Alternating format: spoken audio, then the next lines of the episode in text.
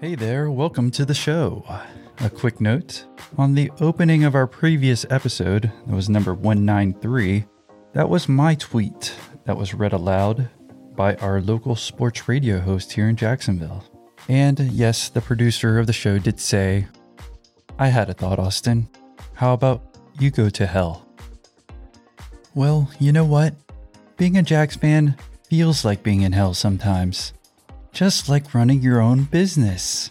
You keep getting beat down with loss after loss after loss after loss after loss. Well, you get the idea. But you just gotta keep persevering, even if there are times you feel like giving up. Just like my boy, John. All right, thank you, Bucky, on that. Let's go to John and Callahan next up here on the School War Show. John, you're on with Bucky Brooks. Go ahead.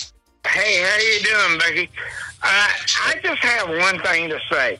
Now I've got to go every weekend because my wife knows that Jaguars are going to lose. I got to go to some antique shop or something. Have a nice day. Buy something good while you're there. we were just about to turn a corner and we're about to open in Chicago. And unfortunately, our Chicago store did get looted, which was a very, very challenging time. We were about to open on Monday, and that Saturday is when all that looting happened.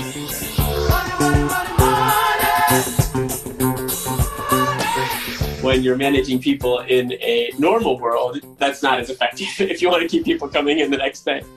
Exactly. So I'll give one other hard piece of advice so this has been critical throughout my career, which is and so, you know, I go back to my father's house and I won't forget. He sat me down and had a very different conversation than he did when I was 16. He said, Sonny, I've been doing this business for 40 years and I've had good years and I've had bad years. I've had ups and downs, but no one ever told me I had to go home and I couldn't come back the next day. My name is Sonny Balani, and I am the owner and CEO of Balani Custom Clothiers based out of Chicago, where I live, downtown Chicago. Married two kids, and I've been running this business now for 17 years. And so it's obviously had its challenges, its opportunities, and its fair share of up and downs, but been learning the whole way, which has been a great ride. No regrets at all. And how old are you? I am 46. Being in downtown Chicago, it seems like it's in the news a decent amount it is, and unfortunately, not for the best of circumstances. You know, we've certainly had our challenges as a city over the years, but it's always been a great place to live in the area that I'm at and a lot of different areas. And obviously, it's been economically challenges challenged in different areas as well. And so now it's kind of been coming to a head over the last few months and also with COVID and everything else, it has been a more challenging place to live. I've always loved the vibrancy of downtown Chicago or any downtown. So big chunk of that has been eroded here. And so, how big is your company, and like how many employees do you have, and whatnot?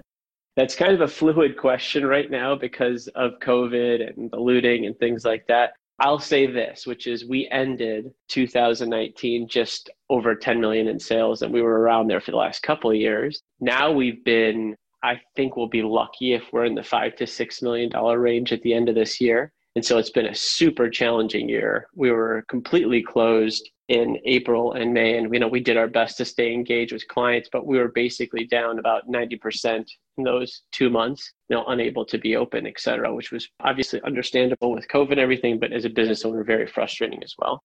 And so you said Balani Custom Clothiers. Is this like a fancy kind of suit place, or like what is it? If people don't know what your company is, at least understand that portion of it we are a custom clothing company, so we make men's custom suits, sport coats, slacks, the whole gamut of men's tailored wear, tuxedos, overcoats, etc. So anything tailored wear is our specialty. I'll talk about this later, but we're now carrying casual wear for some obvious reasons in the market dynamic changes. But we've traditionally just focused on that men's tailored wear. And so it's been our sweet spot, and I've been building it over the years to try and build more of a national brand.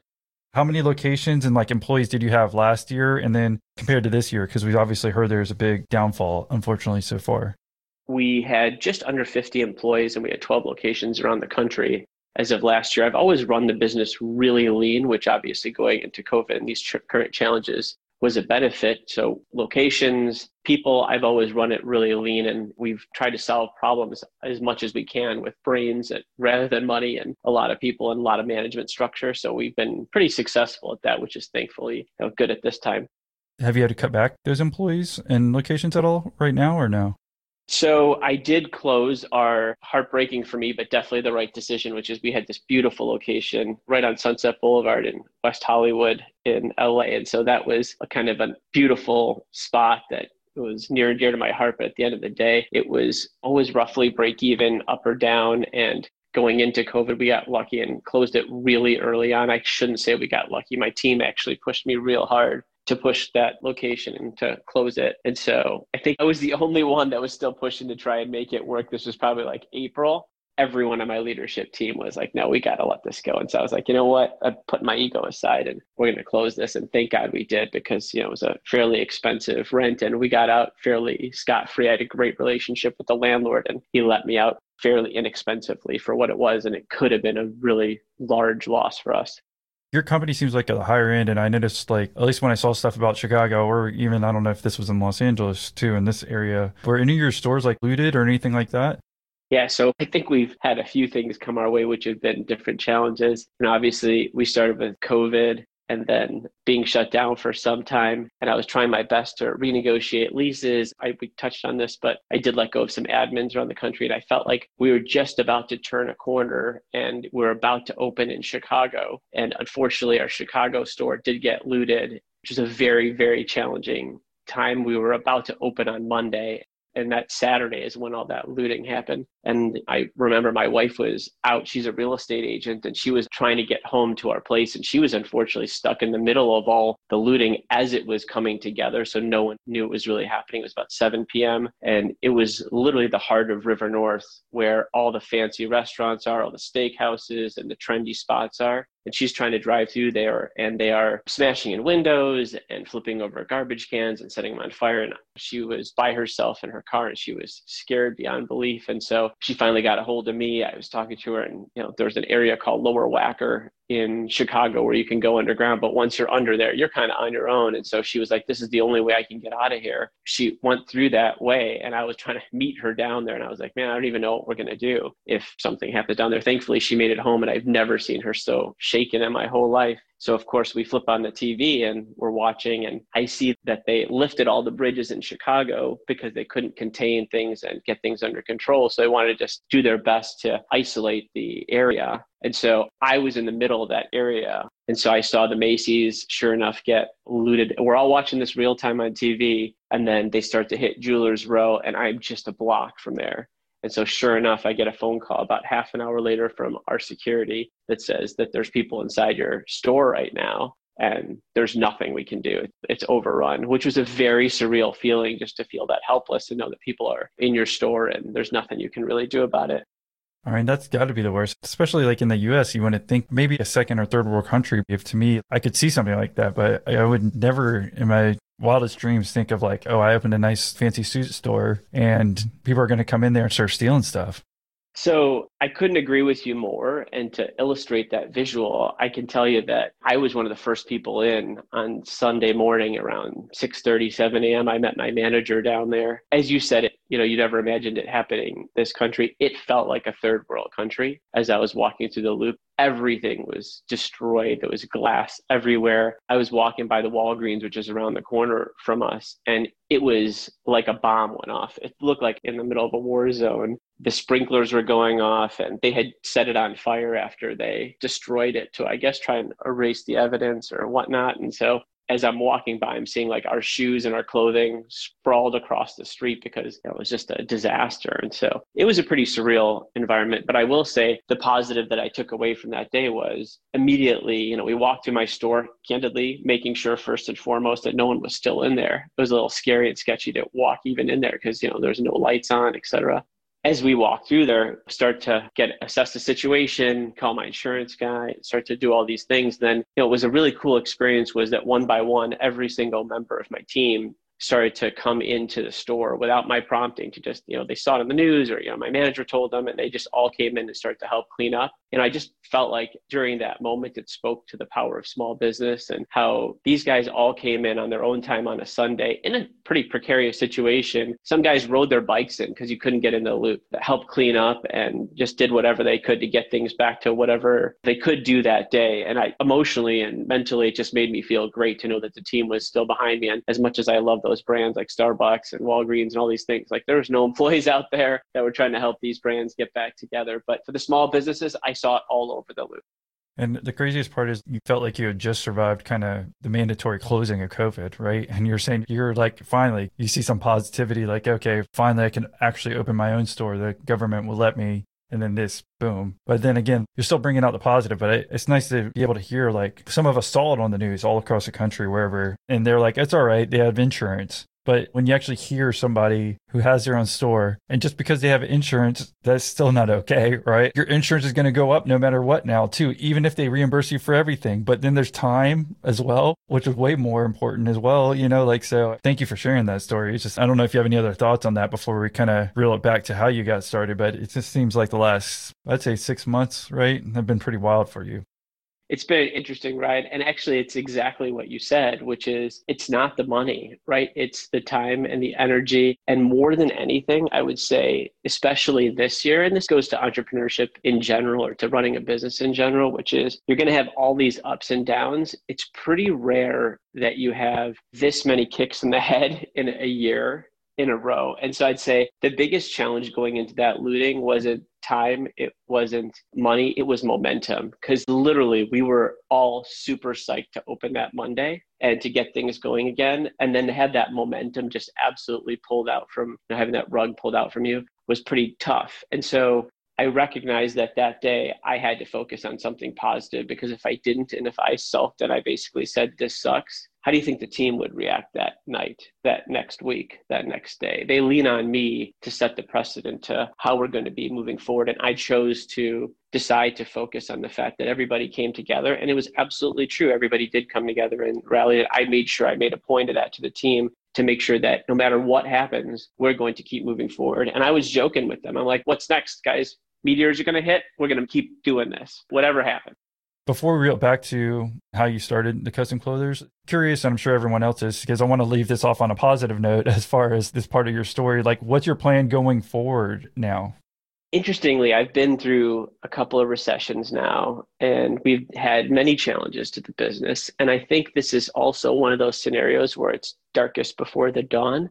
And in fact, I have a very parallel story, which was back in after the 08 financial crisis, which didn't really hit us until 2010 is when I really felt it where a lot of the retailers started to liquidate all their inventory because they were starting to really feel it. And then we were competing against that inventory and people were not dressing up as well. I think it just was the market dynamics. And obviously, this is much different with COVID because I'd say in March, April, our main business challenge was how do we service our clients that want to buy clothing that we can't because our stores are forced to close. All of a sudden, that challenge has now shifted to everyone's working from home and people are currently not wearing any dress clothing and tailored menswear. And it could be some time before that happens. And so, as I focused on that business challenge, I recall that back in 2009, 2010, we were having similar challenges. And what ended up happening was all the department stores ended up slashing their inventory of menswear, tailored wear, because it's really expensive for them to carry that fixed inventory in a day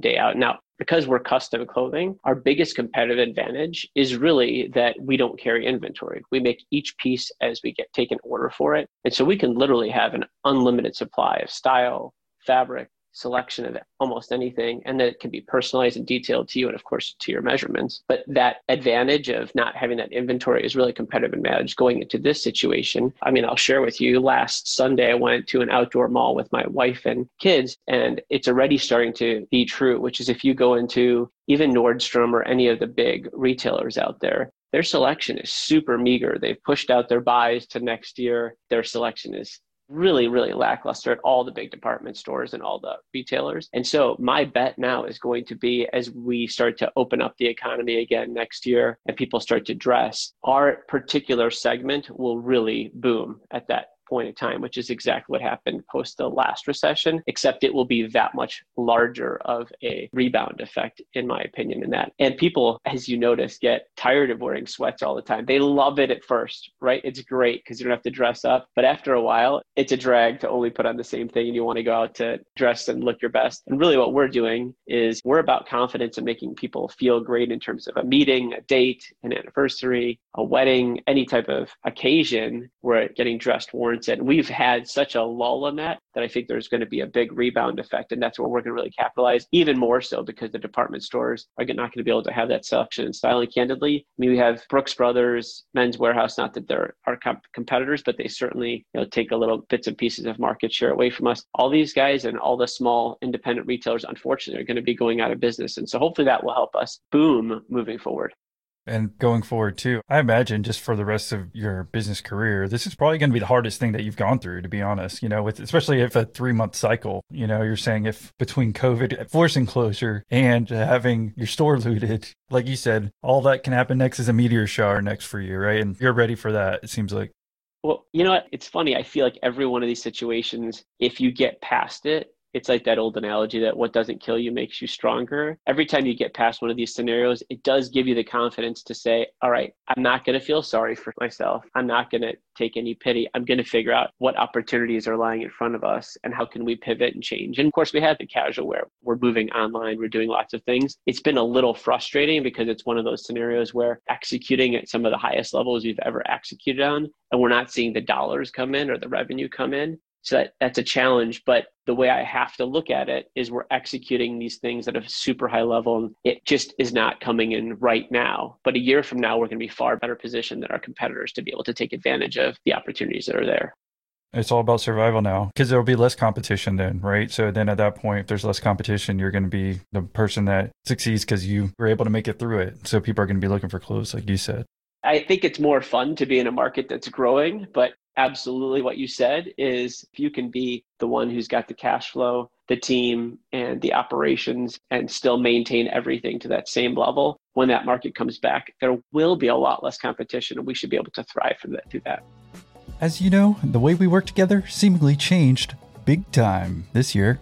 If there's one thing we've learned for adapting businesses, having access to the right resources is vital. And it's essential to maintain a strong digital presence. 2020 has been the year of uncertainty. So, how can your business plan for the unexpected operate virtually? Finding the right talent can be time consuming, frustrating, and expensive. It's difficult to keep up with current best practices for maximizing your digital presence. Fiverr's online marketplace connects businesses with freelancers offering hundreds of digital services, including graphic design, copywriting, web programming, film editing, and more. You know what? My favorite experience with Fiverr is the low, low, low prices for those awesome Fiverr projects. Fiverr's global network of on demand freelance talent is here to help. Whether you're launching your first business or scaling your current business, in need of extra support to complete a project, or trying to digitally optimize your business, a network of quality talent you can count on. This time is difficult for all of us freelancers have worked with some of the most influential brands in the world. Find freelancers that are ready when you are. Fiverr's platform is flexible enough to accommodate and manage the flow of business. Check out fiverr.com and receive 10% off your first order by using my code millionaire. Find all the digital services you need in one place at F I V E R R dot com. Code millionaire. Again, that's fiverr.com code millionaire. Thanksgiving and Black Friday may look a little different this year, but there's still a lot to be thankful for. Like being able to find the right people for your team when the holiday rush has you ramping up your small business needs. So, when you're ready to make that next hire, LinkedIn Jobs can help by matching your role with qualified candidates so you can find the right person for your business fast. There's a ton of features I love about LinkedIn jobs, but my favorite is being able to target a candidate quickly in your geographic area. You know, LinkedIn is an active community of professionals with more than 706 million members worldwide. Getting started is easier than ever with new features to help you find qualified candidates quickly. Post a job with targeted screening questions, and they'll quickly get your role in front of more qualified candidates. Manage job posts and contact candidates from a single view on the familiar LinkedIn.com as functions are streamlined onto one simple screen. And now you can do this all from your mobile device, no matter where the day takes you. That's how LinkedIn Jobs can help you hire the right person faster. When your business is ready to make that next hire, find the right person with LinkedIn Jobs. You can pay whatever you want and get the first $50 off. Just visit linkedin.com slash millionaire. Again, that's linkedin.com slash millionaire to get $50 off your first job post. Terms and conditions apply. So, why don't we reel it back to when you graduated college? I see you went to Michigan State and graduated in 1997, and then we'll kind of take it to how you came Balani Custom Clothiers over time? Sure. So actually, I'm going to jump back a little bit earlier because Balani Custom was actually founded by my father, originally under the name Mitos Custom Tailors you know, when I was a kid, he would always ask me if I wanted to join the business or allude to it. And when I was 16, he kind of sat me down and said, Do you have interest in joining business? and really tried to pitch me on it. And I think what happened to me was I had watched Wall Street when I was far too young. And I really bit that, I got that trading bug in me and I really wanted to do that. And so, like any 16 year old, I slammed him real hard on terms of, No, I'm going to make my own way. I'm going to carve out my own path. And I have no interest in going to this business. And keeping in mind, at this point, it was just my father. So he was doing trunk shows around the country, and it was not a large entity. It was more of a sole proprietorship. And so, sure enough, I set out to do that after I graduated college. And I went to worked at a number of different investment banks and trading firms. I ended up at William Blair in Chicago, which is a top notch blue blooded firm in Chicago, which I was very happy to be at. And ended up being getting becoming a senior trader on the desk, which was in retrospect, I always joke I was the youngest trader on the desk by seven years, which was awesome. And the bad news was I was the youngest trader on the desk by seven years. And so know, I think with that came maybe some success too early. And so I was a little bit bored as it became a little bit repetitive to me. And I was like, oh, well, you know, 25, 26, is this what my career is going to be like for the rest of my life? And, you know, maybe that success came a little early. And then, of course, these problems have a way of solving themselves. And we had the recession of 2002 after 9 11. And so there was a lot of regulation and change into my industry. And sure enough, I ended up getting let go because I was the youngest trader on this desk by seven years. So I survived one round of layoffs, got let go on the second one. I was young and naive. I'll use the word naive instead of saying young and dumb, but I ended up getting a great severance package. And so a year before that, I was being recruited by Goldman Sachs and every top firm on Wall Street. And so I was thinking that I would be able to pick up the phone. It's my first recession. I'm thinking whenever I'm ready, I'm going to take some time off. And whenever I'm ready, I'll be able to pick up the phone and call whoever, all these headhunters, and get a gig. And so rather than picking up the phone, I decided to plan a trip and I took my wife around the world who I just got married to a few months earlier. And we took a six week trip around the world, which I have zero regrets about. Sometimes it's great to be young and dumb and have the not knowing what's coming around the corner. And so this great experience with my wife, take six weeks off, which I well deserved at this age, which I definitely did not, but it was great. And then uh, came back, and of course, I pick up the phone and call those headhunters and all those firms that want to recruit me a year before. Like I said, my first recession, not knowing what I'm getting into, and of course, it's crickets. No one's returning my calls. Period. Like I'm not even getting calls back. And so, you know, I go back to my father's house and I won't forget, he sat me down and had a very different conversation than he did when I was 16. He said, Sonny, I've been doing this business for 40 years and I've had good years and I've had bad years. I've had ups and downs, but no one ever told me I had to go home and I couldn't come back the next day. And it was a pretty profound statement to say, you know what? There's this business. It's right in front of me. And if I want to give it a shot, I can. And he's right at the end of the day, you can have ups and downs, you can have challenges, but you control your destiny and you can do with it what you want. It is challenging and it is hard, but it's been a journey I would not change for the world now. I guess, and he was alluding to like basically the company that you were working with sent you home and you don't really have any control, right? And if you have your own business, even if you're making less money or whatever, like you have that control. And eventually, hopefully, you build up revenue and we all eventually gonna have to sell or the business dies. Like, you know, so you're still building equity into the business too. But I mean, I'm curious, like coming out, you said you were a trader. What were you trading, and like how much money does like someone in that position end up making? Because it sounded like it was pretty lucrative. If you had all these people recruiting you and you're taking time off afterwards.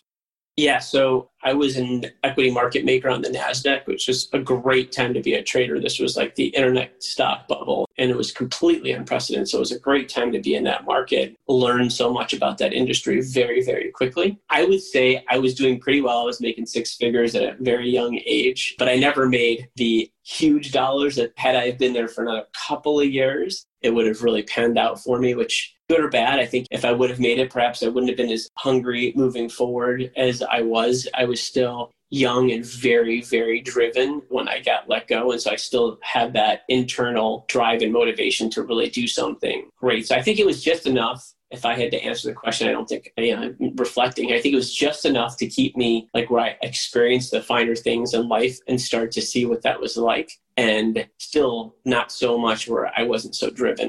And I guess before we talk about what you ended up doing after your dad had your sit down talk and maybe taking over the business, curious on that six week trip, where did you go? And are some of your favorite places? Because I always like hearing about that. You know, those are experiences that I'm sure all of us listening, like I keep preaching, it's like you want money to have freedom, right? And the ability to go do something like that. So it's always cool to hear like some of the finer things in life, as you said, what you got to enjoy. So what were some of your favorite places there?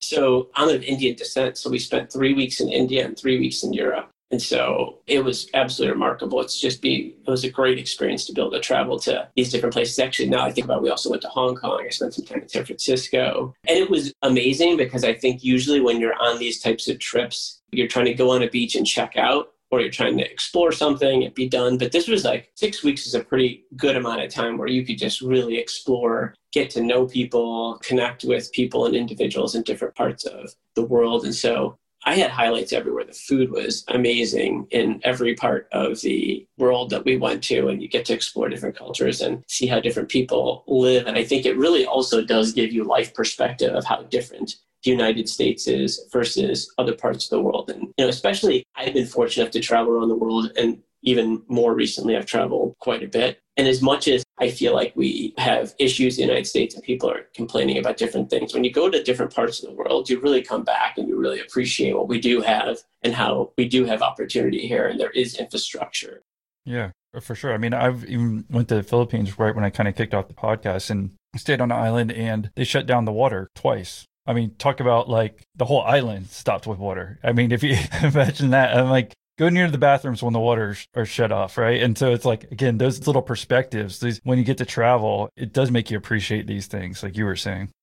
So it's funny you say that. You know, I do a gratefulness exercise with my team and with myself often. And one of the things as I've traveled around the world is running water. You could be grateful for your place, you could be grateful for your family, you can be grateful for opportunities to do things, but running water is something that is a luxury in most part of the world. And to put that in contrast, when I do my gratefulness exercise, I always think about walking into a 7-Eleven. My God, the assortment of different beverages we have at our fingertips I mean, like, how many different drinks do they have at a 7 How many people, how many different drinks do does anyone need?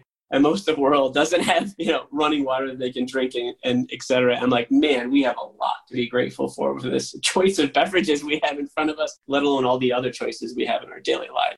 Yeah, I think about all the time, especially where I live. I live in Florida, and humidity becomes an issue too. It's just like, dude, without the invention of AC, it's water and then I think electricity. Like water is more important than electricity. You start realizing, like you said, when you go to island and the water shut off, you're like, oh, okay, water is more important. you're like, oh, electricity's, you know, like something I should be grateful for. And you don't even think about that. And then I'm like, my next thing I think about is AC because I sweat. And then, dude, no one lived in the South before AC, you know? So it's just like, I'm glad that you have that perspective. And I find that most of my guests do, you know, that they find that gratitude within inside themselves or like being grateful for what they have is like, okay, I don't know if you do that every day of your gratitudes, or I'm just curious on that portion of that life perspective before we start into, I guess, the beginning of this business here. Sure. So I do have a app on my phone which is called the Five Minute Journal, and it typically a great quote that is there that I reflect on. And then it gives me three things that I'm grateful for and a purpose for the day. Everybody has multiple purposes for the day, but you typically have one, and it's one you typically want to avoid, but it makes you write it down because it's the hardest one typically of something to accomplish. So it's great for mindset. I cannot say I do it every single day, but I do it pretty frequently, and I definitely do it when I'm feeling down or I don't have that energy level to really move myself forward. And, you know, reflecting on water, electricity, or my condo, the opportunities I have, the ability to travel, just keeping things in perspective of what you have versus what you don't have really gives you a clear mindset to be able to attack the day with a mindset. And candidly, when you said, you're surprised at how many of the entrepreneurs that you have on your show have that mindset. I'm not surprised at all, actually, because I surround myself with lots of entrepreneur organizations, and anyone I know that's had that level of success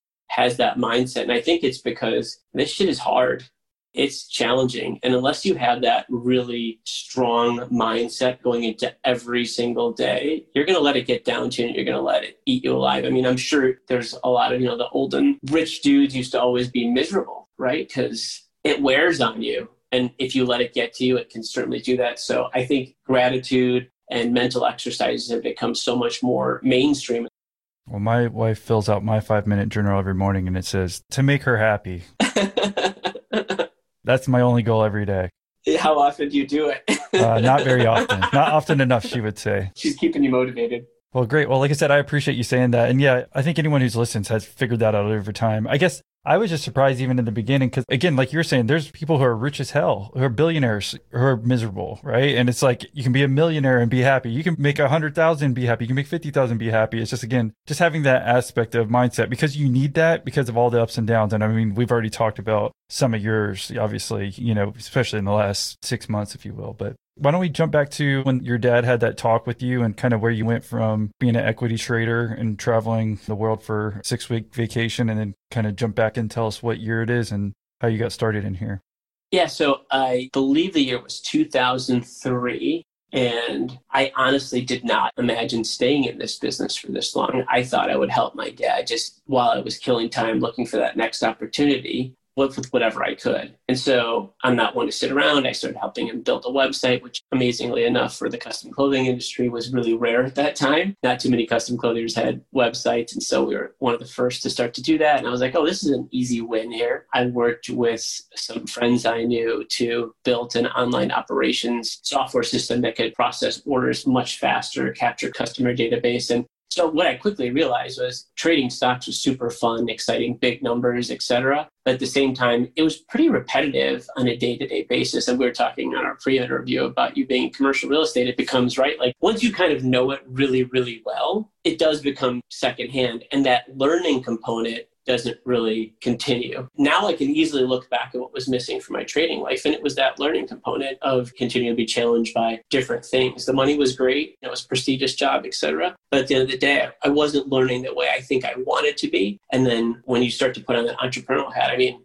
this was a sole proprietorship I jumped into. So I was doing the marketing, I was doing the finance, I was doing sales, I was taking measurements, I was doing everything, which was also very humbling for me to be a Wall Street trader to taking people's measurements in a good way. I think I've basically done absolutely every role at the company. And then as I started to have my first hires, what I always tried to do from the beginning was to master a skill to the best of my ability and then hire somebody better at it and then hire somebody better at something else and then slowly I was able to give up all those marketing, finance, sales, obviously, many times over to be able to build a sales team and understand how to manage it, which was a whole nother thing, trying to manage people. I mean, when you're on a trading floor, you basically are managing people by swearing at them and being loud and trying to get your way as best as possible. When you're managing people in a normal world, that's not as effective if you want to keep people coming in the next day. And so learning how to manage people is certainly a challenge for me, as I'm sure it is for many entrepreneurs. And really, I'd say my form of managing people is to try and teach and bring out the best in people. It's always amazing when you can bring out qualities in someone that they didn't know they had and have them excel at something that they didn't know they could. And so that's what I've always tried to do as a good manager.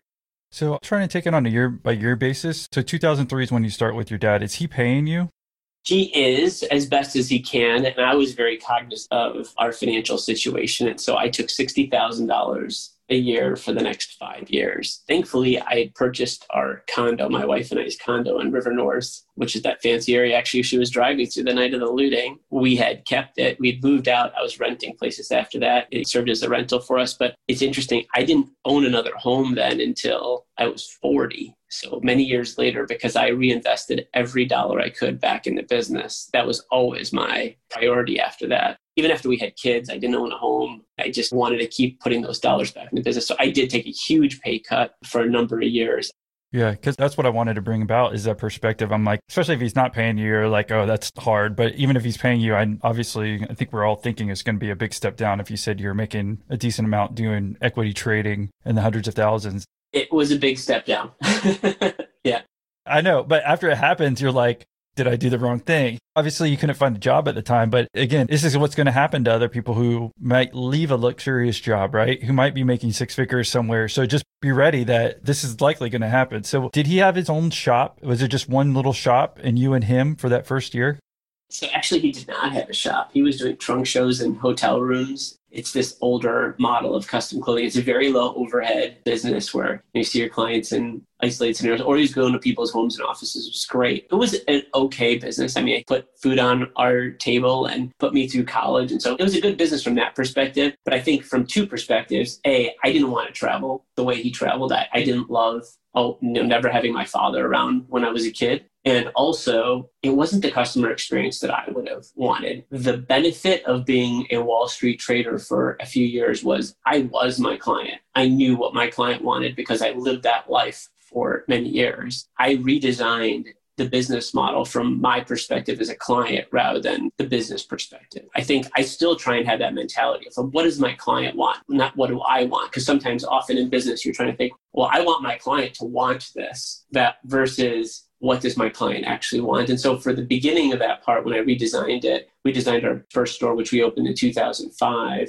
I designed this fabric bar and the reason I did that was I was actually at a bar with my wife and I was like, this is the way shopping should be. Like, I want to be able to sit at a bar and have a conversation with someone and not sit at a desk, which was the old style of custom clothing. You're at a big leather desk and there's high back chairs and you've got fabrics all over the table. What I wanted to do is a very controlled environment where you have a conversation, really get to know clients. What does their work life look like, their social life, their aspects, where you can really design the wardrobe for them. And you take out a few fabrics at a time and make suggestions. And by the way, we serve wine, beer, scotch, all beverages to be able to make that a really personalized one-on-one fun experience because most guys don't love shopping. So my thought process was how do I make this really personal and fun and enjoyable where once we've got your measurements on file, all you got to do is come and have a drink with us and pick out your wardrobe. Like how fun is that? Yeah, and the more they drink, the more they buy. We try not to overserve them. you don't give shots, three shots before you start buying? Depends on what time of the day it is. there you go. Yeah. Because I don't want to keep like going back and forth because I feel like we start getting a bigger perspective. I want to focus in on this like 2005 then because it seems like maybe you're traveling with your dad. And again, even before this, was it hard working with your dad? Because it didn't seem like you had been doing that obviously before. Did y'all have any issues before you even opened the retail store?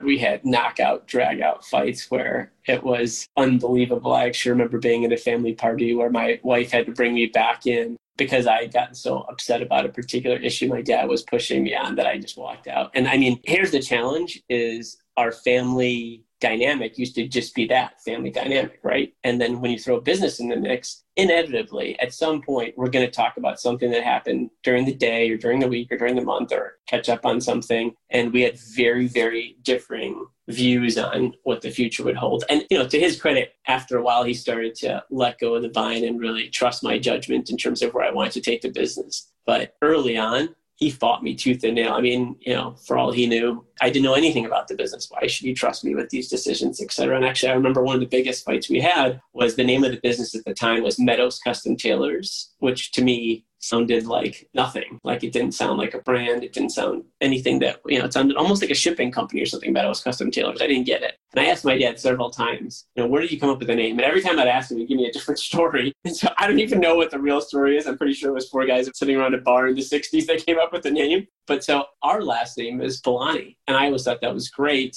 like great syllable structure, et cetera. It sounds like a high end brand. I pushed him to change that and he fought me on it tooth and nail. He really wanted to keep that old name. And so I remember I polled 100 clients as we'd see them in front of him, literally 100. And one client said, and these were the words, I don't know, I'm kind of used to Mito. And he stuck to that. like it was like, the guy loved it. There's no way we could ever change this, etc. I'm like, Dad, we have 99 clients that said they liked the idea, except one, he wouldn't let it go. And so for two years, I had to do a brand transition where it was Balani by Mitos, which was our compromise. And a few years later, I remember asking that client, Do you remember saying this? Like, this was our challenge, et cetera. And he didn't even remember saying it. I was like, Oh, You wasted two years of my life. the heartache you put me through. yes. Yeah, that's surprising too. Because I mean, I could see a dad not wanting to change the name, but especially to your last name, I thought that might be an easier transition. But I guess that was one of the things that y'all would argue about. And so, opening up that store, just tell us about the differences there. Was he still going to go do custom stuff and drive around, and you were going to be the retail shop? And like, how much did it cost to get this part of this started? Because this is like almost a brand new business. It seems like. It was. And I think the hardest part for me was certainly learning how to manage people and do that. Honestly, my dad was included on that. Like learning how to ma- manage, I'm going to say family relationships within a business is a challenge that I know a lot of business owners have, continue to have. and so figuring out everybody's role and where they fit best was certainly challenging. And so we did both. To answer your question, we did both models for some time until the model in Chicago really took hold and far outweighed the revenue that was taking place on the trunk show models. And so that was great. And we got great press when we opened. And so we came out with a bang, and that was great. I'd say throughout the years, as I've learned how to manage the relationship with my father, one of the things I did, which was really a cool exercise actually, he would come in the store all the time. And as he's gotten older, I think he never really learned those management skills. He had this the old world management skills of you just yell at somebody if they're not doing exactly what they are what you're wanting them to do. And that doesn't really translate in today's business world, especially in retail. I would often have employees come back to me like, yeah, your dad yelled at me with this. And like they were on the border of quitting after some time. And I would be able to fix the situation and feel like that's my father. It's fine. Like, you know, you don't have to do that. But after a while, it would just wear. And so I do remember one time I literally did a whiteboard with my dad and tried to redefine his role. I went through the 40 year career he had and all his accomplishments. And really, at the end of it, I gave him the title of founder of the business. And I said, This is the ideal role for you. I said, Your job description now is to take our team members to lunch and to schmooze with people and schmooze clients, come to store openings. We started opening stores, etc. And he loved it. And so that's when I felt like, as I identified a role and a purpose for him that was fulfilling, rather than trying to fight him on the things he shouldn't be doing, I gave him a real purpose, or I tried to do it. And I did it with, like, we sat down and we did it together on a whiteboard. And we came up with this role of founder. And then things started to get a lot easier. And he realized that as a founder, it was more of a, you're the guy who tells the best stories on the planet of how we started and all the people you've measured and et cetera. And again, it, you're basically trying to tell him what he should do versus maybe what he shouldn't do as much. And obviously, you're going to tell him also what he shouldn't do. But if you kind of guide them of like, hey, these are the positive things you do, then it seems like there's more buy-in. So I guess anyone who has a family business and dealing with a similar transition, you think that's the way to do it, or any other suggestions on what worked with that? I mean, I think every situation is different because you're dealing with different people and personality types. But I am a big fan of a whiteboard and putting everything on a board where you can see it and visualize it and then figure out solutions.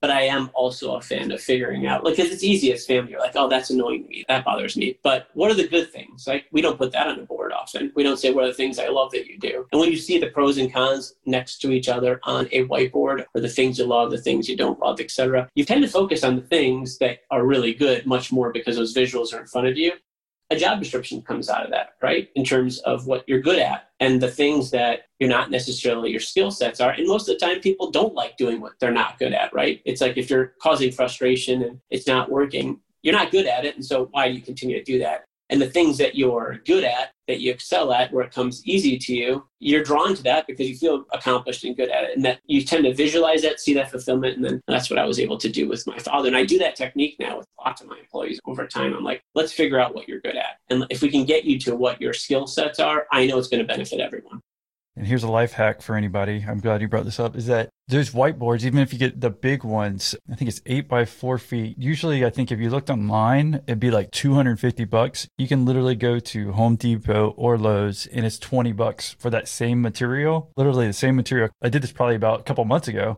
I cut it in half and I've got a big whiteboard and you just put something around the side. So That's awesome. as entrepreneurs, you always got to figure out hacks, you know, the cheapest way. We got to find value doing it. But like I said, if you just even YouTube how to make your own whiteboard from Home Depot or Lowe's or whatnot, that's my suggestion. So I'm glad you brought that up because I started putting ideas and I still have them up there. I'll probably keep it up there. I haven't erased anything yet, to be honest. I have different sections of it, but it just getting stuff out of your mind too, just in general. I'm a visual person and it sounds like you are too, helps a ton. So especially today, with given everything we do is type, you know, it's electronic, it's nice to actually use your hand for something else and see it more visually. So, well, so that was, like I said, I don't know how long it took to get him into that role, but do you want to walk us maybe a year or two after the opening, like when you started expanding different locations and anything else we should know along the road here? So actually, it was a few years till we started to expand outside of Chicago. I think I grew the business. It was about three or four hundred thousand, I believe, when I took it over In revenue? in sales in revenue, and then I grew it to about seven or eight hundred thousand. Say, I think we crossed about a million in two thousand seven or so. So a few years. And honestly, it took me a long time to learn the ropes, learn the in and outs of the business. I was trying to learn supply chain. I was trying to figure out new vendors and things like that. I think it really started to click for me. What really clicked for me was the managing people part in about 2010. And I've always been in a lot of, and now I look back in retrospect, I've been in a lot of entrepreneurial organizations. And so the first one I joined was through EO, which is Accelerator. I don't know if you guys have talked about a lot of these entrepreneur organizations on your podcast, but it's been great for me. It's like minded entrepreneurs that get together and talk about different business ideas, issues, and challenges they have in a very non threatening manner, completely confidential. And so that's been an amazing growth opportunity for me. And now I've been a member of Vistage, YPO, other entrepreneurial groups throughout the years. But in those early stages, when you're really struggling with everything, I think that was a great foundation for me to build on and have great mentors and people that I could count on to have my back through different situations because it can get lonely running a business. And so if you're surrounding yourself with other entrepreneurs, I think it gets a lot less lonely real quick. So, you may have heard that there are other entrepreneur groups out there that can help you feel a little less lonely. Ones like EO, Vistage, or YPO. But why join any of those when you can get all those benefits at a fraction of the price? How? Well, join our Patreon membership. You've heard from some of our members how much of a steal our Patreon membership is. So here's some cold hard numbers for you. In year one with EO, you're going to spend 4900 bucks. For Vistage, you're paying $18,810 for your first year.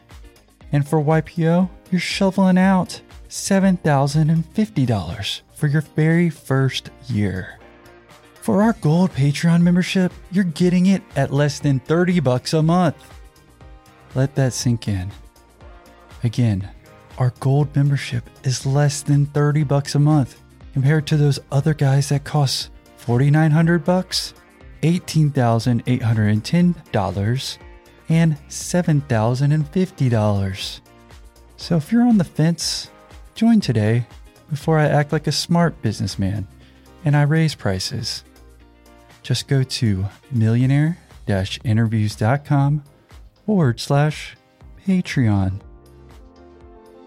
Today's episode is sponsored by Guideline. Think your business is too small to offer a 401k? It's not.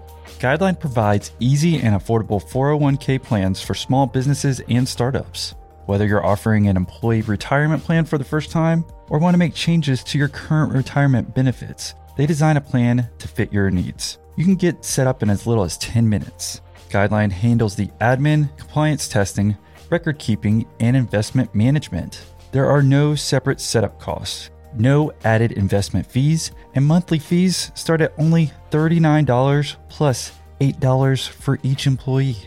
And they integrate with popular payroll providers. Over 13,000 companies use Guideline to manage their 401ks. With the Guideline 401k, you and your employees can save money while saving for retirement.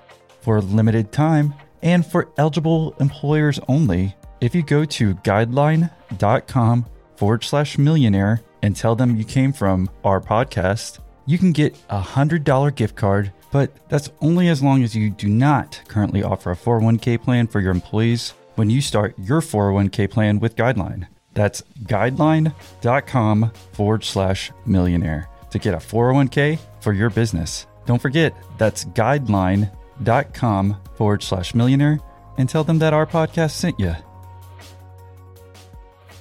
So in 2010s, when you started your next location and you talked to other entrepreneurs who guided you on how to do it, or I guess I wanted to make sure I made a connection there. Yeah, no, for sure. So I'll give that connection actually, which is I didn't open outside of Chicago for even a few years after that. And I think I wanted to know that I could take my eye off the ball off Chicago and know that it could run well. And so I started to spend my days away from the store more and more and really make sure that things were running smoothly. And this is a good hack, I guess, which was one of the things I would do is, of course, I would get phone calls from my team it would be a phone call or a text message and say, Hey, can I get a phone call? I've got this issue and this thing. And most of the time, if I felt like they could solve it, but they were really looking at me just to validate them or confidence, my response would be, and this was after I made sure I knew the person and trust them, that I trust their judgment. My response then would be like something to the effect of, I'm in a meeting right now. I can certainly get back to you if you can't solve it. But if you think you got it, I trust your judgment. And I would do that over and over and over again, where I wouldn't get back to them immediately. I would try and give them some time to think. And almost inevitably, in every single section, they had to ask themselves this question, which is Do I have to step, ask them to step out of a meeting or get them out, or do I think I have to handle this? And then they would start to build confidence in themselves to be able to solve those issues. I continued to do little things like that where I made sure that everybody, you know, was trusting themselves, their judgment to make sure that we were really ready to open another store outside of Chicago. And I think it's perfect. I think I've heard the same thing with like admins. If they want to do the same thing where the boss or the guy who owns the company, it's like, if it's anything underneath like 200 bucks and you need to purchase it, I trust you. You don't have to bother me for a $50 purchase, you know, like giving them these little tiers. And like you're saying, so by doing that, you felt comfortable enough that, hey, it's time to open a second location. And where'd you do it and how'd it go? It didn't happen until 2013. And then it happened real fast one of the fastest growing competitors at the time was one of our fastest growing competitors a company called Astor & Black. They were a private equity backed company that was probably doing 25 million in sales. And at this point, we were probably two or three million in sales. I ended up seeing that their president on his LinkedIn had an end date. You know like they have your time you've been there to present or whatever. I'm like, huh, an end date. I just happened to be seeing his LinkedIn profile. And so I literally did a cold reach out LinkedIn on an email and said, Hey, I heard great things about you. Would love to connect. And in reality, Austin had never heard anything about it. I just wanted to get him on the phone and I used his ego to get there. And so I said, heard great things about you. Would love to connect, etc. We were literally on the phone 10 minutes later, which was amazing. And so I said, What are you looking to do next? And he said, I'm looking for a new president CEO job. And I'm like, Well, I don't have a role for you here, but maybe there's something we could do together. He's like, Oh, I'd love to consult. I've heard good things about you. I don't know if he was bullshitting me too or not, but we'll see. And so he said, love to come to Chicago and consult with your team. I was like, whoa, whoa, whoa, whoa, slow your roll. Let me come to Cleveland, where he was at the time, and I'd like to meet you first because I wanted to see what this guy was all about. And so his name was Christian. We ended up connecting really well, and I thought he was great. He was one of the best salespeople I've ever met in custom clothing or anything from that matter. Great teacher, great mentor. And so I did end up bringing Chicago. We consulted with our team for a while. But I will say, yeah, if you don't mind, is I like the fact that you wanted to go see him in his environment first to see, right? And then you brought him. And I think that's a good thought process because anyone can come to where I am. Like, I want to see what they're like in their element. Was that your thinking?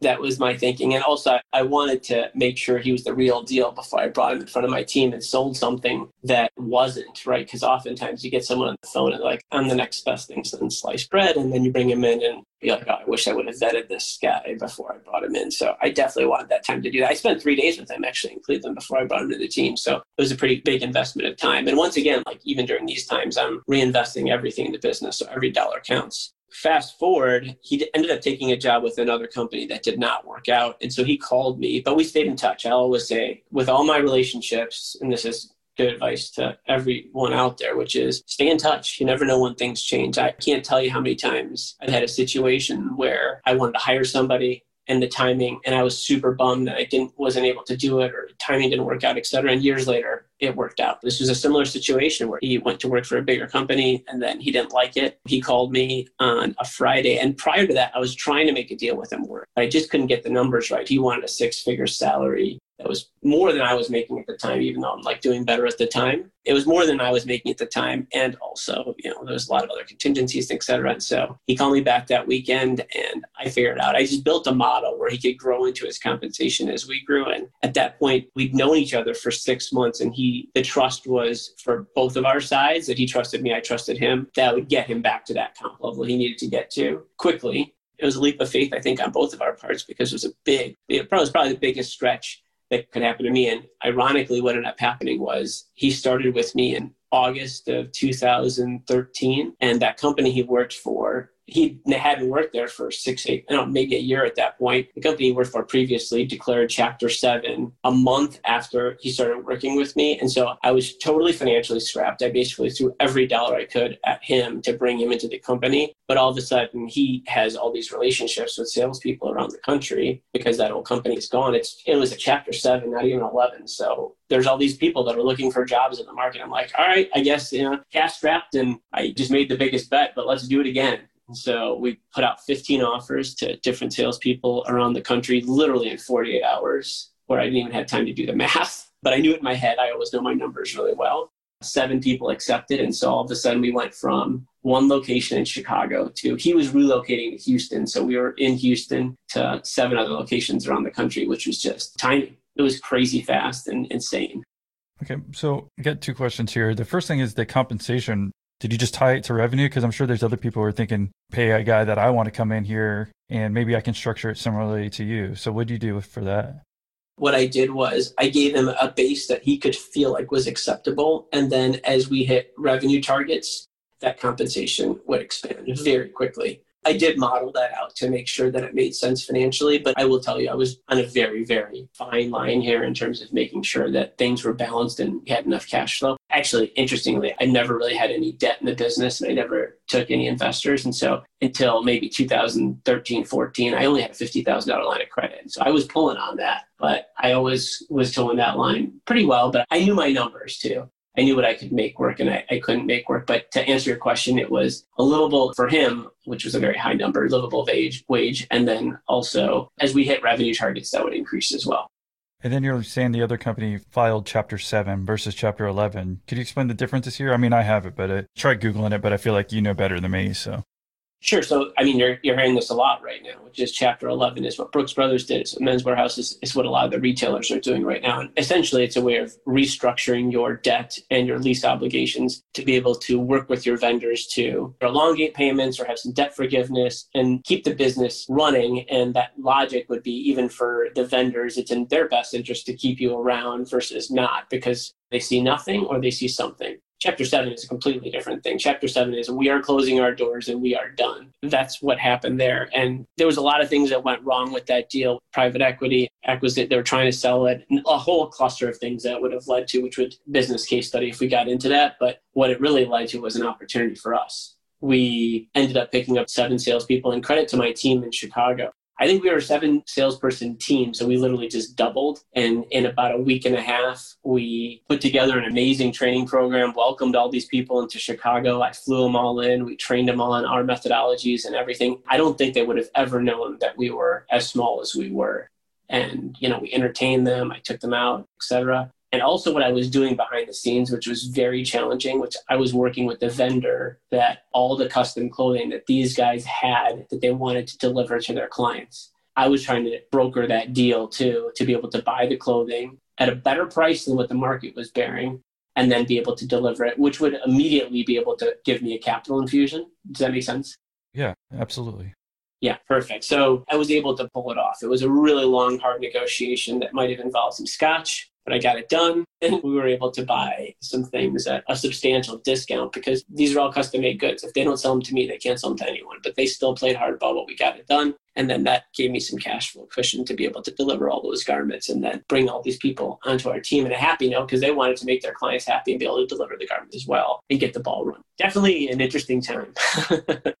Yeah, I mean, so at that point, obviously you took over those invoices or clothing to try to make money off of it. But to open all these locations, were these all new store locations or did you take over those companies, some of their retail spots too? Because again, you really only have the store in Chicago at this point, and it sounds like you're about to open Cleveland when this all happened.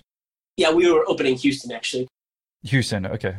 Christian relocated to Houston to open. We were opening a store there. In lieu of opening stores, we did like a Regus office type space to have a mock showroom where these guys could see clients. And so we did that in those markets where we opened and it gave me the ability to be able to scale up and scale down the operations. We still use that technique today to be able to open new markets and test, make sure that it's a solid market before we build it and hope they'll come. I want to build a foundation and a base and then hopefully if that gets big enough, it then we open a store. And if it doesn't, we shut it down. Well, that makes perfect sense. So, is Chicago your only big retail store, or oh, you said you closed down Los Angeles? That was a big retail store too. Yeah. No, we have retail stores also in Cleveland now, in Houston, and we have a kind of a hybrid one in Dallas, and then we're looking to do one in a few different markets right now. And actually, that's an interesting opportunity too, as we're talking about, you know, having an opportunity mindset. I'm being really patient on waiting for businesses to unfortunately close and then be able to take over spaces as we're positioning ourselves into next year, looking at great lease deals and be able to put something together that makes sense. Oh, absolutely. There's going to be so many retail opportunities. I love that you're thinking about this of like, okay, because that's what I was wondering. I'm like, dude, how do you go from one store to like 12 stores overnight, right? But it's like, okay, it makes a lot more sense if you can rent out a Regus space. You're already going to make money basically from day one if you're taking over these invoices and being able to sell it. And then if, if you keep getting enough, you're like, okay, maybe I can start getting more salespeople there and maybe make my own retail front instead of just having one custom tailor in a Regus office, right? I love the dynamics and thinking there. What are baby steps you can take before going all in and opening up? Maybe it costs a couple million to up a store in a new location in Los Angeles or wherever, but trying these other methods first before going all in. Yeah, if you can test and really make sure that that market, and you know, it gives us more benefits in just being able to also save money on the store built out. I mean, for instance, what happens if we're six blocks away from the location we should be and we built a location? Well, once we've operated in a market for some time, we know that by zip codes where we should be moving towards when we actually do open that store. So that data really comes in handy when you're doing this type of testing and models. Right. So it's not even like, for instance, like Jacksonville is very sprawled out. There is like, if you're 10 miles away from a certain place in Jacksonville, right, it makes a huge difference. And you're getting the zip codes of everybody who's going to be your client. And you're like, okay, I'm looking at this. This is where we should be. Yeah. For instance, like, you know, Jacksonville at the back of your hand. But if I'm going into the market cold, I have no idea. And I can talk to people, I can talk to brokers, but they're going to tell you what you want to hear and what spaces they have open. Right. That's exactly the point. Yeah it's a very different thing to go into a market and be able to test and really understand the market. Okay, so that was 2013. Seems like that was the dynamite year to kind of blew you up. Yeah. So from there, we really started to expand. I mean, actually, in retrospect, I should also clarify out of those seven people we hired, only two really worked out. That was a very painful lesson, too. I'm sure people talk about this on your show quickly, but we were also very quick to let go of people that we thought were not who they said they were, doing different numbers that they represented, and et cetera. And this was a larger organization, so my president only knew so much about every single person. Some of them were new; they come after he even got there. And so I will share this as a piece of advice. This was a spontaneous thing where like there was a rare opportunity in the marketplace but it's very atypical of me. Typically, I'm very slow to hire and I'm very quick to fire because it takes so much time to invest in the wrong person. You'd rather invest in the right person. And so I'm pretty methodical about the people I typically bring into the team. This was a rare opportunity, but case in point, only two out of that seven panned out. No, I agree with you. If you see an opportunity, you got to take advantage because it seemed like no matter what, you made money off the opportunity with the invoices you could fulfill, right? And those people kind of came with it, I would assume. Maybe not 100%, but it's not like you'd go the next day and hire seven people in Chicago, right? It's just like, okay, this is opportunity, let's try it. And you hope for the best, but then. Absolutely. But when you have those types of opportunities, you got to get tight. And thankfully, we didn't open seven locations we were talking about. We opened some Regus offices and we were able to shut down locations very quickly. I knew what I was doing in terms of limiting my risk. I'd say this when I'm taking a riskier proposition, I'm going to figure out ways to limit my risk. Right. Risk reward. I mean, so if you're doing month to month leases with Regus or one year, whatever, that's different than a five year retail lease, like we're saying. Correct. All right. So unfortunately, like you said, you had to let these people go. So walk us through the last seven years or so. I mean, we've heard what happened, unfortunately, the last six months, but if you can take us along the last six or seven years here. Yeah, so from there, I really just started to expand into different markets and really build an infrastructure and operations for what I poised to be a larger organization. I tried to create mentorship programs within the team to be able to alleviate the things that happen when we hired those seven hires. And so I'm a real big believer that you really don't know something until you teach it. So on our entire team, we really have people that are senior folks teaching the younger folks on how to do best practices. And I've really, really worked real hard to be able to build a collaborative culture as we've gotten larger and more people where people share information at a lot of work sales organizations out there. You have a few people succeeding and they never really want to share that information or how they're getting there from the beginning, I was really pushed to have people share that. And so, you know, we built that infrastructure throughout the last few years. And then also, I spent a lot of my time building a leadership team that I can trust that I know is going to make the decisions. And, you know, it's one thing to say, hey, are you going to make decisions on a $200 allowance when I'm not in the room? It's a different thing to say, would you make a business decision that is the way to get there is to really challenge people and give them rope, right? You got to make sure that they have the ability to make decisions and they're going to get some right, they're going to get some wrong. I think the key thing is I've built leaders at the company is when they get something right, I commend them on it. When they get something wrong,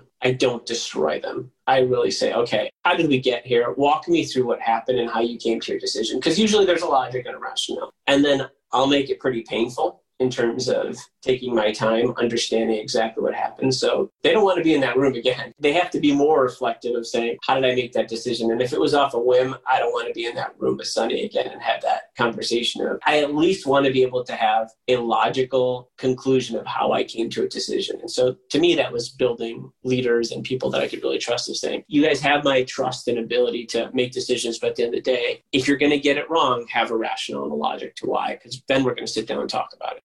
Good, because you want everyone to think about the decision they make beforehand. If they go ahead and just purchase something the next day, or like just because their emotional mind took over, they thought it might help the business, you're like, wait, did you think about this more than five minutes? Right. So sounds like that's the perspective. You're making sure that it's slow and methodical, like you said, you usually do with the hiring. It's like that's the way you do it successfully in business because you keep balancing out the risk and reward. Okay, if I do this, what's the risk? What's the reward? Well, this sounds like that's a perspective you take. So, kind of wrapping up your story, do you have any like last words of wisdom or anything else you'd like to leave everybody who's been listening so far?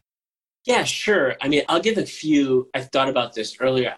The tactical ones I would say are some of these are natural skill sets to me, but I do try and hone them. I've read lots of books on different areas. And so one of the ones I focus on negotiations, and I really try and focus on keeping our fixed costs as low as possible. It's amazing to me how much money people waste when there's opportunity out there to be able to get a better deal on something, on anything. But the one I'll focus on is real estate. And so I'll share a story, which was we had our first upstairs location at LaSalle in Madison in Chicago.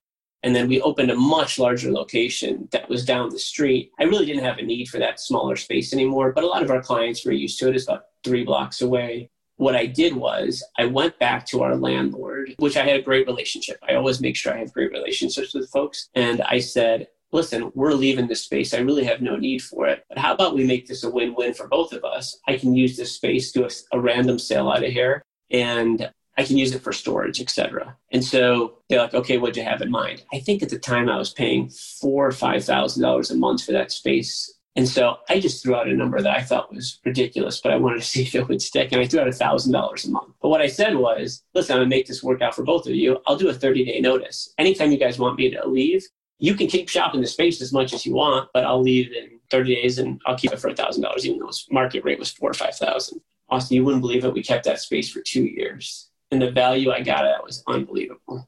The lesson I take away here was always ask and see what happens rather than being afraid to ask for something. And I always try and think about it from the other side's context too, which was true. I basically said to them, anytime you want, we'll be out in 30 days. They always had that option. Now they didn't exercise it, which worked out to our benefit. But you got to ask, you got to try, and you always got to negotiate hard. And this is something I try and teach my team too, which is one of these reasons to keep your fixed out cost down is let's just say you're a million dollar business and you're at 10% margin. Now, every dollar that you can save, and people don't usually do this math, which is if you save $5,000 in your fixed costs on something that's in, in rent, in a cost of goods sold, or one time cost, that is literally the equivalent of doing $50,000 in sales if you're a 10% margin business. Does that make sense? Yeah, divide by 10.10. Yeah, I get you. Yeah. But so what I tell my finance and operations team, and everybody at the company knows this, I'm like, we can either do $50,000 in sales or we can save $5,000 on costs. And so that mindset is drilled into my team now where they don't waste money. They know that a $5,000 sale, or sorry, $5,000 cost savings is also the equivalent of $50,000 in revenue. And sometimes it's a lot easier to get a $5,000 cost savings. Right. Honestly, like I don't think I've thought about it in that perspective, at least in a while. Like you're saying, if you're netting a hundred thousand and you can get that extra five thousand, this is like a percentage. It seems like it's going to be a way harder to get fifty thousand more in sales than to get rid of that five thousand dollar expense. Maybe you're still ordering paper and you have it stocked up somewhere and you don't need paper anymore. You know, like just little things like that. I think especially people appreciate more. I am all about flexible, like not locking into anything fixed if possible. Agreed, especially in today's rapidly changing markets, you want to be able to have as much flexibility as you can. I always value optionality as much as I can. To me, it's worth dollars, big time. It's probably back to my trading days too. Yeah, and it proves his point there because you gave those other guys option value, right? Like if they would have took care of like getting somebody in there in 30 days, 60 days, then it would probably be in, financially it might have even been better off for them. But because they dragged along, ended up being way financially better for you. Even if you were only there for 30 days, it still helped you. But they were probably thinking in their head about best case scenario of like they'd be able to fill that space right away. But because they dropped the ball, you're the one who ended up profiting the most from that 30 day notice in your old lease spot, if you will. Exactly. So I'll give one other hard piece of advice and then I'll give one more soft one, I'd say. So this has been critical throughout my career, which is always be looking for talented people out there and figure out ways to attract that talent. And so this is kind of a crazy story, but back to the original days when we were doing trunk shows around one of the strange places that I love doing trunk shows. It was in St. Thomas in St. Croix in the Virgin Islands. I don't know how my dad stumbled upon this market like 40 years ago. All the guys in those islands, there's actually a lot of lawyers and people that are professionals in those islands that have nowhere to shop because they either have to go to Boston, Miami, or New York to shop. There's no stores there that sell men's tailored clothing, right? And so my dad stumbled upon this great market. It became this referral market throughout that whole area. So obviously, I didn't mind going to the Virgin Islands for a trunk show. That was a good one. And so I would go out there twice a year. And one, I, as always, I became friends with some of my clients. And so one of them was a very entrepreneurial lawyer. So we'd have great dinner conversations and hang out after I saw him for an appointment we went to this restaurant and there was this bartender there and he was six eight. I mean, you can't miss this guy. And just you could tell he had a great presence to him outside of his height, you know, great conversation that's really well put together and smart. I just note like mental note of him. And I remember ordering drinks from him at the bar and talking to him pretty briefly, but mental notes. So six months later, I went back and my friend was not in town, my, my lawyer friend, not one to have dinner in my hotel. I go out, I talk to people. And so I went back to that same restaurant where we went the time before. And lo and behold, the same, guy is there who's six eight. And so I walk up to the bar and he goes, Sonny from Chicago, right? I was like, holy crap. And he remembered, he's like, vodka soda? Kind of looks at me like second guessing himself. I'm like, yep. And so he pours me a drink. And so I start talking to this guy. He's got this amazing story. He was a physics major in college, super smart, played semi pro volleyball, almost made the Olympic team. Great story. Anyway, I'm like, this guy's got to work for me. I end up telling him I want to comp him some shirts. I literally took him to the back of the kitchen. I took his measurements on the an order form, you know, like one of the restaurant order forms. And I'm not gonna lie, I had a few drinks at this point. So I'm like, man, I hope these shirts come out right.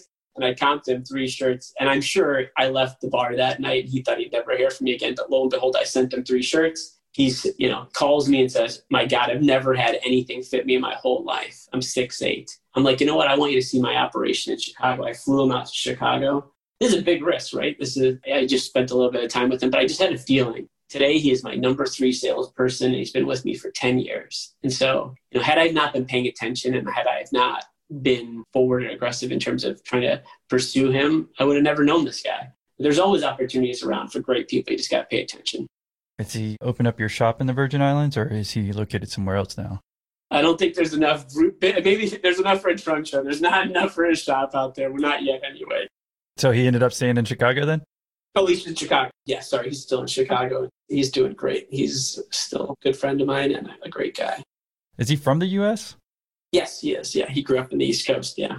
Okay. Uh, yeah, it's just interesting. Like you're saying, that some guy that that big almost to make the volleyball team. I always just think he might be foreign or something like that. You know. Yeah, he's uh, German Pennsylvanian from that part of the country. But you know, he was post college and he was kind of finding himself and bartending in the Virgin Islands and Cape Cod and different areas like that, kind of figure out what he wanted to do with his life. And so I just caught him at the right time.